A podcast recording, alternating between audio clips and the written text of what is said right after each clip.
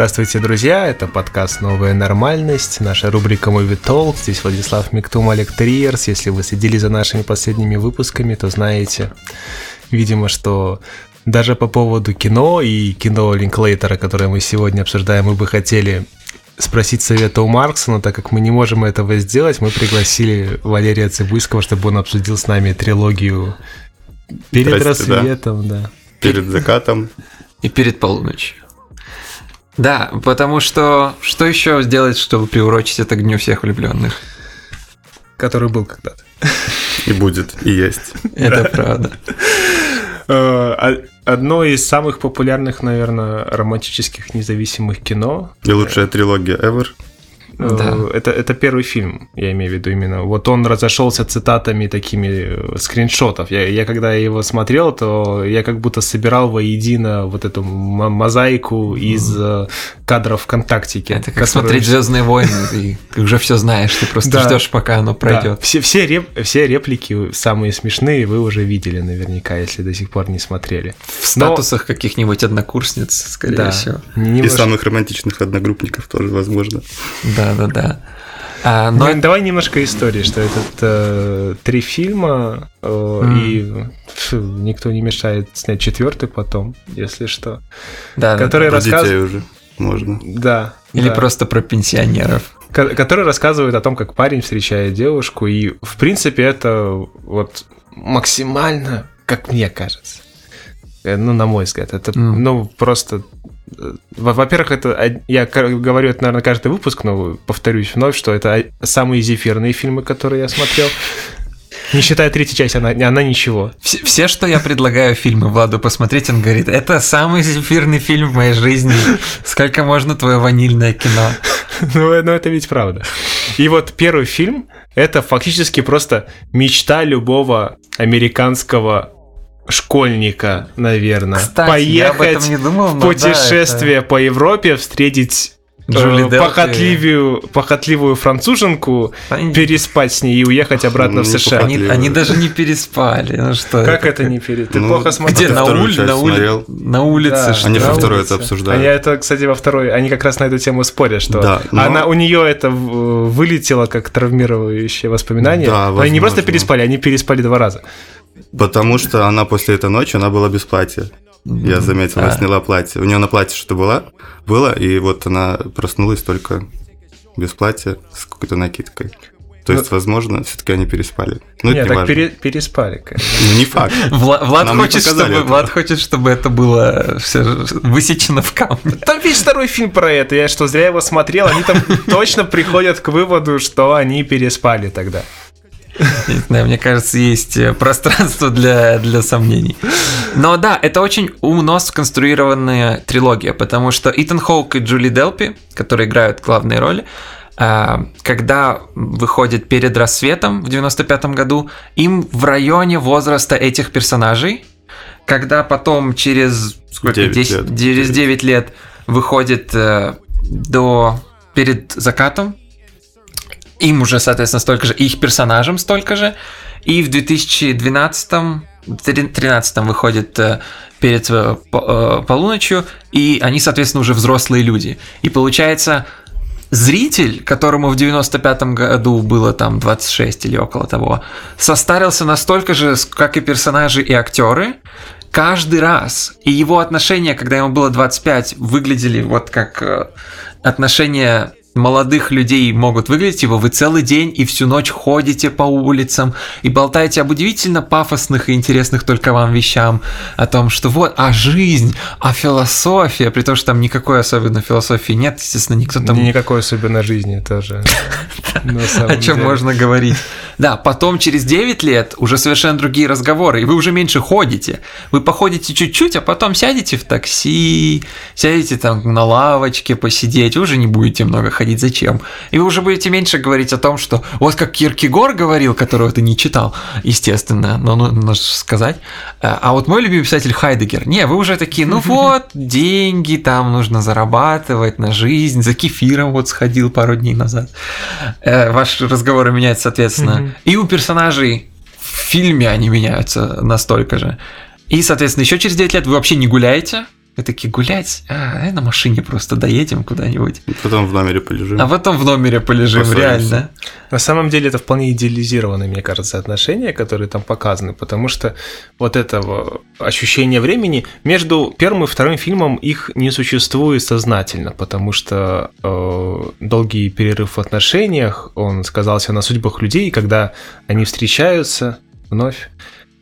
Давай, наверное, небольшой шаг назад сделаем и все-таки первый, первый фильм опишем подробнее, М. что... Что они это- ходят и Да, говорят. ро- ну, они ходят и говорят, ну как, что романтичная история, что вот э, американец путешествует по Европе, встречает французскую девушку, предлагает ей бросить все, выйти с ним в, э, в Вене и провести самую незабываемую ночь вместе, потому что он чувствует вот это напряжение, которое между ними э, проскакивает. А, Соглашается. И она сразу Девушка, которая выглядит как. Джули Делпи, просто... Да, и она говорит, О, что о, я о. решила с тобой переспать, когда впервые тебя увидела Но краешком глаза. Решила, Нет. но не буду. Ну, ну, решил, но не буду, но потом спит. Не факт. Э, Но не факт. Они потом, да, ве- весь второй фильм э, про это говорят, что факт это или нет. Как раз, видимо, э, второй, второй фильм это ответы на вопросы, которые могли у зрителя возникнуть э, после просмотра первого. И Да. там с- даже начинается с того, что э, герой первого фильма написал книгу, которую мы смотрели, написал первый фильм, э, и э, дает интервью. И перед ним вот э, три критика, которые каждый по-своему трактует его предыдущую картину. Да. Что как бы это хорошо, это плохо, они встретились, они расстались, такое возможно, такое невозможно. И он такой, ну как бы, ну вот видите, вы, вы, вы говорите о себе, вы говорите уже не, не о том, что я написал и сделал. И когда они встречаются во втором фильме снова, спустя много-много лет, э, с этой девушкой, то сознательно отсутствует э, какое-то э, понятие вот этого расставания, как, как будто ничего не происходило. Вот они взяли и отбросили все эти годы, которые их разделяли, фактически, хотя они добавились в их судьбе, но они все так же легко и, естественно, общаются. Ну да, будь это реалистичный фильм, они бы просто неловко встали друг напротив друга в молчании, пожали, бы друг друга. пожали плечами, так, «А как у тебя дела? Да вот, молоко сновское купила. Ипотека. Сейчас, да, сейчас пойду домой. И все, они бы разошлись. Это было предел, потом в одноклассниках списались или что-то. Кстати, почему я говорю, что мечта? Насколько идеализирован вот образ героини, что она учится в Сорбоне, она э, стала каким-то супер эко-активистом, там, э, уйдя из политики при этом. Она просто в этом работает, но тут прикол в том, что просто это фактически персонаж основан на Джули Делпи. То есть, когда она говорит там, я говорю на шести языках, Джули Делпи просто говорит на шести Мгм. языках. Когда она говорит, я работаю там в центре эко-решений, Джули Делпи просто ре- реально работает и в центре эко-решений кладет туда кучу денег. И все такое. Поэтому это не то, что идеализированное, просто Джули Делпи очень продвинутая женщина. И причем, кстати... Так я не спорю, но для э, девушки, которую ты встретил, когда типа Да, да. едешь... Я не думаю, что в реальной жизни Джули Делпи просто сидела такая, какой-то абрыган американский говорит, выйдем в Вене. Ну, а чё? Где, какие мои годы? А, Но если честно, кстати, это забавно, потому что э, Линклейтер небольшой э, любитель всяких формальных трюков режиссерских и так далее, он не то что большой спец в этом. И единственный, который я заметил во всей этой трилогии, это то, что когда Итан Хоук и Джули Делпи в 95-м году в, перед рассветом встречаются первый раз, они всегда э, делят то, что называется синглы. То есть Итан Хоук один в своем кадре, и она одна в своем кадре, и монтаж между ними всегда происходит так, что вот он, вот она, и никаких даже нет. Потом на протяжении их беседы внутри вагона, когда там немецкая пара ссорится и все такое, каждый кадр, где он или она, они все еще одни, но вот эта тень плеча и головы все больше и больше вторгается в кадр. Все больше и больше и больше и больше, пока в конце концов весь фильм они просто не проведут в общем плане. И Они всегда будут вместе. Это вот был единственное, что я смог найти какого-то режиссерского ремесла во всех остальных фильмах, потому что все остальное снято буквально камера на колесиках, скорее всего, стедикам, и они просто идут, и оператор идет за ними, и я подозреваю, материт Линклейтера за то, что, господи Иисусе, мне платят деньги за это, я заканчивал Академию искусств. Э, Белорусскую. Естественно. Заочно. Да. И вот Шейн Ф. Келли его оператор, он всегда говорит, что я небольшой фанат э, Линклейтера, с которым я уже столько фильмов снял, потому что каждый раз одно и то же. Тебя посадили на тележку, и пожалуйста. Да-да-да, каждый раз ты думаешь, блин, Ричард, у меня столько идей, смотри, я можу... Так, так, не-не-не, смотри, смотри, моя идея. Они идут, и ты просто едешь за ними. Как тебе такое? Я такой, ну, ладно. У меня вот камера тут крутая. Хорошо, они будут идти, а ты едь за ними. Да, первый фильм это, ну, такой э, плоть от плоти инди-кино американское 90-х. Да, нет что... денег, поэтому они просто будут идти и болтать. И даже, даже не в этом дело, какие темы они обсуждают, э, там, э, что такое там мужчина, женщина. То есть, да, они, то есть то, что у Гадара не, было в 60-х, американцы постепенно подползли. Не, не углубляются, вот как сегодня до сих пор, мне кажется, в кино не сильно проскакивает там гендерную тематику. Это довольно поверхностное общение, там, что вау, какие мы классные, какие мы умные, и романтичные, и я украду для тебя бутылку вина, и поэтому... Он, кстати, заплатил ее? Это вот не, не раскрывается в продолжениях. Видишь, сколько, сколько интриг у тебя. Это кино, которое заставляет задуматься. Оставляет послевкусие. На самом деле, вот вас заставило задуматься э, первый, по крайней мере, фильм о том, что, о мой бог, это же я, это так, это так ужасно. Я такой же пафосный, ужасный, несущий какой-то бред человек, э, наезжающий на бедную цыганку, думал... которая просто хочет на жизнь заработать. Я как раз думал, что это Олег. Да. Но да, блин, э, Э, реалистичность персонажей все-таки нельзя недооценить, хотя это написанный фильм, он не симпровизированный. Как там так вот, там как раз это чувствуется, что их реплики, они уже заучены. Они сошли на нас с какого-то печатного источника, потому что если бы задумывались о том, реалистичные их реплики да, они бы про марксизм или нет, говорили. Они бы говорили, во-первых, про Калантай, конечно. Всю дорогу. И в этот момент я, я понимаю, что я с тобой пересплю, как только ты спросил, читала ли я Александра Михайловна Калантай. Да.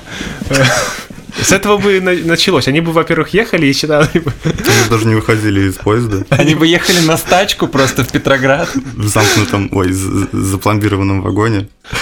Да, я один бы читал Маркса, да. Э, а она бы... Ну... Писала статью в Искру. Новую. Вправду, скорее. Сидела причем Такая очень... Ох, ее бы звали обязательно Василиса. Не, ну ладно, она могла кого-то... Она как раз, у нее происхождение позволяет, она могла бы кого-то из меньшевиков читать, из социал-демократов. Кстати, да. Учитывая, откуда она, она бы наверняка продвигала, что, мол, ну вот у нас, вот есть Франц Фанон, и он бы сидел как нормальный парень рабочий. Франц Фанон, что это еще такое? Ну это же не про это, я хотел как раз показать, насколько драматургически поставлено произведение, что там нету ни одного лишнего жеста, они пускаются в какие-то дурачества, но все равно эти дурачества очевидно срежиссированы, ну, это не догма 95, то есть... Ну, и, этому и не нужно быть догма 95, в принципе. Линклейтер специ э, специализируется... Было бы интересно посмотреть романтическое кино, снятое в духе догма 95. Ты, и ты считаешь, что идиоты это очень романтично, или нет, праздник это нет. не очень романтично? Нет, Мне кажется, а, что а именно... изнасилование, инцест это... Это, это, уже, то, романти... уже романтично смотреть на 14 февраля. Куда уж можно романтично подойти к этому, чем Винтерберг и Триер. Но э, Линклейтер просто специализируется в поэтичности малого. То есть, например, его этот фильм Everybody Wants Some, я даже не представляю, как это локализировали, может, все хотят секса или что-нибудь такое, про бейсболистов, который вышел в 2016 году. Это чуть ли не самый поэтичный, визуально поэтичный фильм года. И при этом он весь про то, как бейсболисты, мизогинисты ездят и пытаются переспать с а, журнали... ну, со студентками журфака. Весь фильм только про это, и он весь супер поэтичный и очень трогательный. И э, у меня ощущение, что Линклейтеру нужно было перейти через вот трилогию э, Before, Before Trilogy, чтобы прийти э, к тому, что, блин, я знаю, что мне нужно. Мне нужно просто 18 мужиков и поэтические движения камеры, и я сделаю что-то потрясающее и красивое. Ну вот, почему я под, подчеркнуто выделяю третий фильм из этой трилогии?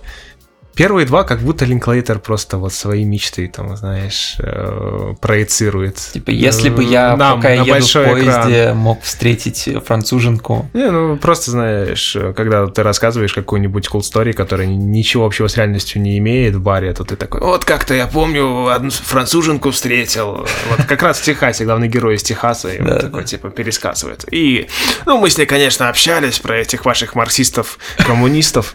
Да, но потом я, потом к нам подошла цыганка, я очень круто сказал, что, о, это фигня, все эти, и она, и француженка была такая, о, мой бог, нифига себе какой-то И романтичный. мы переспали. И мы переспали два раза. Два раза. Так оно все и было. Да, э, огромный контраст с этим это перед э, полуночью, где вот, как Валера заметила, они просто поездили немного и потом решили полежать в отеле. Потому что что, уже не те годы, чтобы бегать, прыгать там. Там какой-то элемент реальности уже вторгается. Ненадолго, но он присутствует. Да, но тот факт, что семейный вечер вместе, это просто они поругались и потом решили, а ладно, что ругаться. И перестали ругаться. Да, это действительно что-то, что можно было и в российском кинематографе увидеть спокойно. Да, Это э, в- российской жизни скорее. Они, Да. возможно, побоялись бы э, за- ос- ну, слишком скучно сделать зрителю. Но Линклейтер именно хорош тем, что по сути, начиная еще с его фильмов типа Slacker, как там Бездельник или что-то такое, он делает свою вещь, то есть как потом будут делать Кевин Смит и Родригес и бесконечные, и он знает, что это дойдет до кого-нибудь, потому что в 90-х это было на видеокассетах, он знает, ну кто-нибудь купит эту видеокассету. Сейчас этот рынок это стриминги, бесконечные Netflix и Prime, ну мы-то пираты, поэтому у нас немного иначе, но тоже. То есть кто-то знает, что люди до этого так или иначе дойдут, и поэтому когда он конструирует фильмы про человеческие отношения, он может, в принципе, делать все, что угодно. И поэтому, когда главные герои сахарные, сахарные идеалисты, их отношения выглядят идеалистически и сахарно. Когда они начинают думать о том, что, о, блин, хлеб подорожал, они начинают, соответственно, думать об этом. А когда в настоящей в реальной жизни. Ты уже не одну, не на один день, не одну ночь вышел с красивой француженкой погулять по Вене, ты уже не встретил внезапно свою далекую любовь многолетней давности посреди продажи своей книги успешной, которую там литературные критики спрашивают. Это тоже, кстати, было, я когда смотрел, и он презентовал свою книгу, я так, фигня. Если бы реально американец сидел и презентовал там свою книгу, то просто никого бы не было, было бы там три пенсионерки. И все, что, мало книг, что ли, про то, что два человека встретились и погуляли? Эм, и, соответственно, потом, когда они уже живут вместе столько лет, и как вот мы говорим, как, в, Кал- как Каланта еще писала, эти все иголочки накопились у них обоих в их отношениях, и им обоим уже прям есть чего сказать, и когда они остаются наедине, им не нужно притворяться, что они там самая, самая пара в самой большой гармонии в мире, они могут реально дать выход всем этим иголочкам, все, что наболело. И ты понимаешь, что вот ты говоришь, что это идеализировано, но мне кажется, что отношения вот во всех этих во всех этих разных стадиях жизни во многом так и выглядят. Когда вам чуть-чуть за 20, у вас нет желания обсуждать ни стоимость кефира, ни то, что там вот я три года назад там куда-то пришел, а ты мне то не то и сказала. У вас еще нет этого багажа. Все, что вы хотите сделать, это показаться умнее, образованней, обронить между делом. Ой, я говорю на пяти языках. Ой, ну это так, к слову, просто пришлось. И мне как раз кажется, что это очень реалистично, потому что когда вы спонтанно что-то романтичное происходит, и там ты гуляешь с девушкой весь день и потом всю ночь, тебе хочется говорить всю эту пафосную хрень, потому что ты чувствуешь, что, ну, естественно, надо это делать, потому что нет никакого багажа, нет никаких иголочек, и Я просто не знаю, только как, надежды. как, как часто ты с э, рассвета э, до утра следующего гулял, но где-то часов пять уже вечера ты э, как овощ. Тебе не то, что про французских мыслителей думать не получается. Тебе, в принципе, думать это, то, что с- действие со скрипом происходит. То И есть нереалистичность в том, что выносливые слишком эти ребята. для этого... Не, ну ладно, им 23 там, то есть... ещё. 25-26. Ну да. Так время, может, было такое полегче. В 90 Страна другая была. Мы жили-то по-другому. В 90-х какое время было? Я мог по Вене гулять весь день и всю ночь с француженками. Никто двери не закрывал дома. В Вене-то чего закрывается? Да, и вся эта Вена... Союз развалился без а, э, Я челночником вообще подрабатывал. Я все ждал, что Итан Хок начнет говорить, потому что он выглядит в точности как человек, который бы ездил там, ну я в Польшу езжу. За мылом. За, за мылом. И штаны продавать. Да, когда вы уже встречаетесь 10 лет спустя, то все равно они продолжают, в принципе, действовать инфантильно в том же самом плане. Они говорят, что я теперь э, писатель, у которого там семья, у которого дети, все. Они стараются добавить драмы, конечно, своей ну, истории, да, но это все равно выпендрешь. Ну, потому что, мне кажется, реалистично люди так говорят, разве нет? Разве люди не пытаются всегда как-то приукрасить то, что с ним происходит? Особенно, если ты спустя много лет встречаешь девушку, в которую влюбился там, когда тебе было 25, то ты же не будешь говорить, ну, на самом деле, я откладываю, чтобы там книжку Пятигорского купить неделю. Нет, ты скажешь, ну, я успешный писатель, вот там контракты заключаю, все такое, пойдем на лодочке покатаемся. Чтобы не ударить. Только только ты платишь. Только ты заплатишь уже, чего уж там. А так-то без проблем, конечно. Ты же независимый. Ну да, тяжело сказать. Понимаешь, вот э, то, что отсутствует э, в этих фильмах, ну то, что, конечно, пытаются через лицо Хоукса показать, это вот э, чувство неловкости, которое присутствует при таких встречах много-много лет спустя. Там, э, чтобы вот эту романтическую линию сделать красной, алой между mm-hmm. персонажами, они как будто никогда не расставались, и ты чувствуешь что легкость, да. которой они общаются. Это для удобства все. нас, чтобы мы, которые смотрим подряд, а не ждем 9 лет каждого выпуска, могли э, почувствовать, что, а, ну да, логично. А если бы... Ну, кстати, тут видишь, как перцепция отличается. Интересно ведь, наверное, это ведь не для нас снималось, скорее для людей, которые ждали 9 лет, как они это восприняли, что они пришли, как будто они такие, что типа, что это, это я еще раз первый фильм посмотрел, что, что, что произошло. Возможно, многие из них бы как раз узнали. В этом и дело, что это очень интересный эксперимент сам по себе, но мне кажется, что приурочивая это к теме э, фильмов про любовь,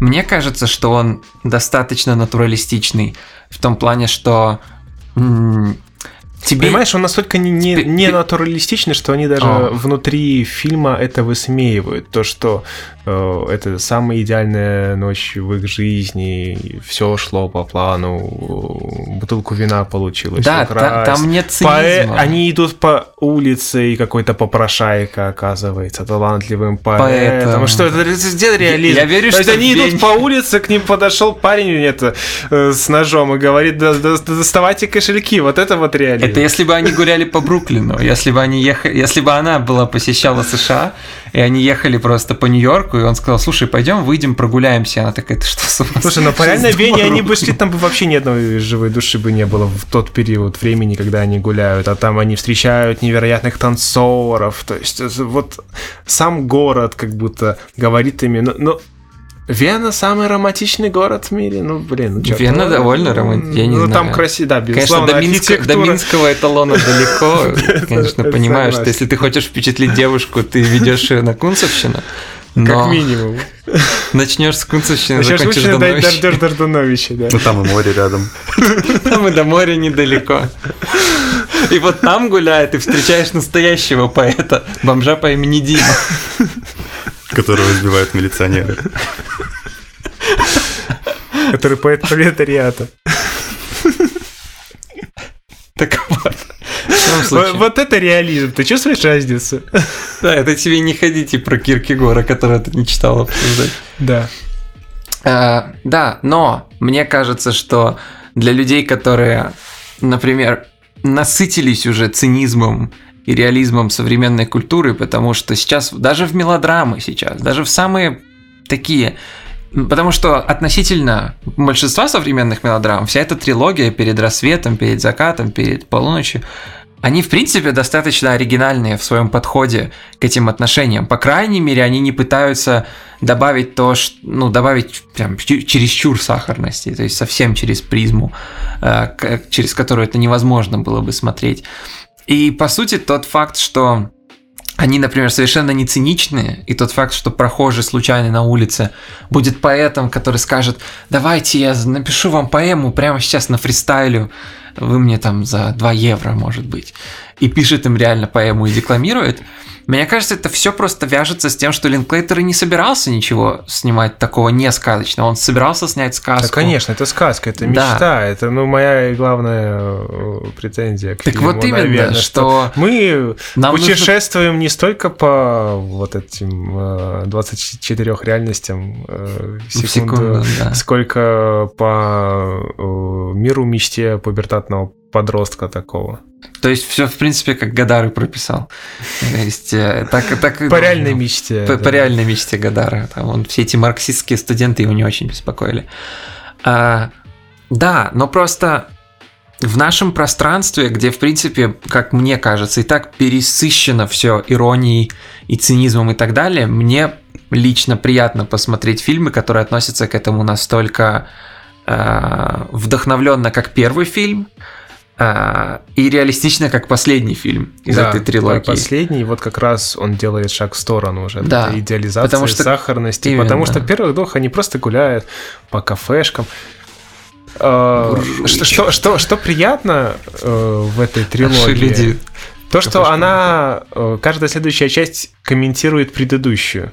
Да, да. И вот во второй они... Они все три цельные. Они вспоминают, насколько там, ой, это так идеализировано было, что как будто сон, типа, что такое реально могло в реальной жизни произойти. Наверное, ты навыдумывал большую часть из того, что ты описал в этой книге, и большую часть того, что мы посмотрели, она бы в реальности не могла произойти просто. Во всяком случае, не таким языком и э, не в таком контексте. Да, как не так показано. волшебно. Да. А потом третья часть срывает а вот в тре... Да, а в третьей части там как раз идет комментарий первой, ко второй в том плане, что вот ты такая вся возвышенная. Ну, конечно, если бы я в Сорбонне учился, я бы тоже был такой, как ты. Псевдоинтеллектуал. Но...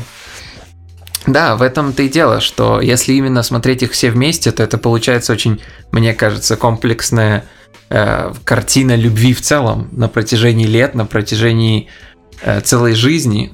И ты прав, они могут сделать э, в 2000, получается, 22 году еще один фильм, и это уже просто будет как его пенсионерам живется. И они и... уже вообще не будут никуда ходить. Они Блин, и, и вот это будет квартире. круто, потому что ты знаешь много фильмов про то, как пенсионерам живется. Есть у Ханики Амор, но это не очень светлый фильм. Вот. И о Шмидте, но там Шмидт, а, ну, Джек был, Николсон весь фильм рассуждает же, о том, что его бесит был же его про фильм. этот, про пенсион старперов, даже две части, э, где они едут в Индию отдыхать. Не, не смотрели вы? Они там Нет. фурор, кстати, произвели, но я тоже пропустил, поэтому ну, не важно. Поэтому знаешь, что... Но тем не менее, я помню трейлеры, что там как раз э, про то, что любви все возрасты покорны, и романтическая такая веселая комедия. Главный фильм, главный фильм про то, что любви все возрасты покорны, это «Грязный дедушка» с Робертом Де Ниро и Заком Эфроном. Это, по сути, главный поэтический шедевр о том, что твой возраст это не важно, и нужно жить на полную катушку. Ну, вот Линклейтер, возможно, когда-нибудь дорастет. Когда-нибудь дорастет. Но в любом случае у нас кончилось Ну, там, время. там, там ведь э, неоднозначно кончается. Если когда-нибудь будет продолжение, это будет, было бы оригинальным, мне кажется, и, и реалистичным ходом. Если а... бы Джоли Делп умерла? Нет, я даже не про это хотел сказать, а про то, что э, героев могут показать уже разведенными. Да, да, это было бы очень интересным Там завершением. Как, каждый фильм заканчивается клиффхенгером, и ты не понимаешь, что будет э, в следующем. Тебе объясняют это как раз, когда ты смотришь новую часть. Да, поэтому я жду, что Линклейтер сделает. Я буквально... У него обычно идет один отстойный фильм, один прекрасный, Поэтому... Отстойный сейчас был. Да, последний эти флаг, Last Flag Поэтому Flying. нужно лет пять ничего не снимать. да, да. И, и снять продолжение этой трилогии. Все, у нас, у нас нет времени. Да, спасибо. До свидания. До свидания. Пока.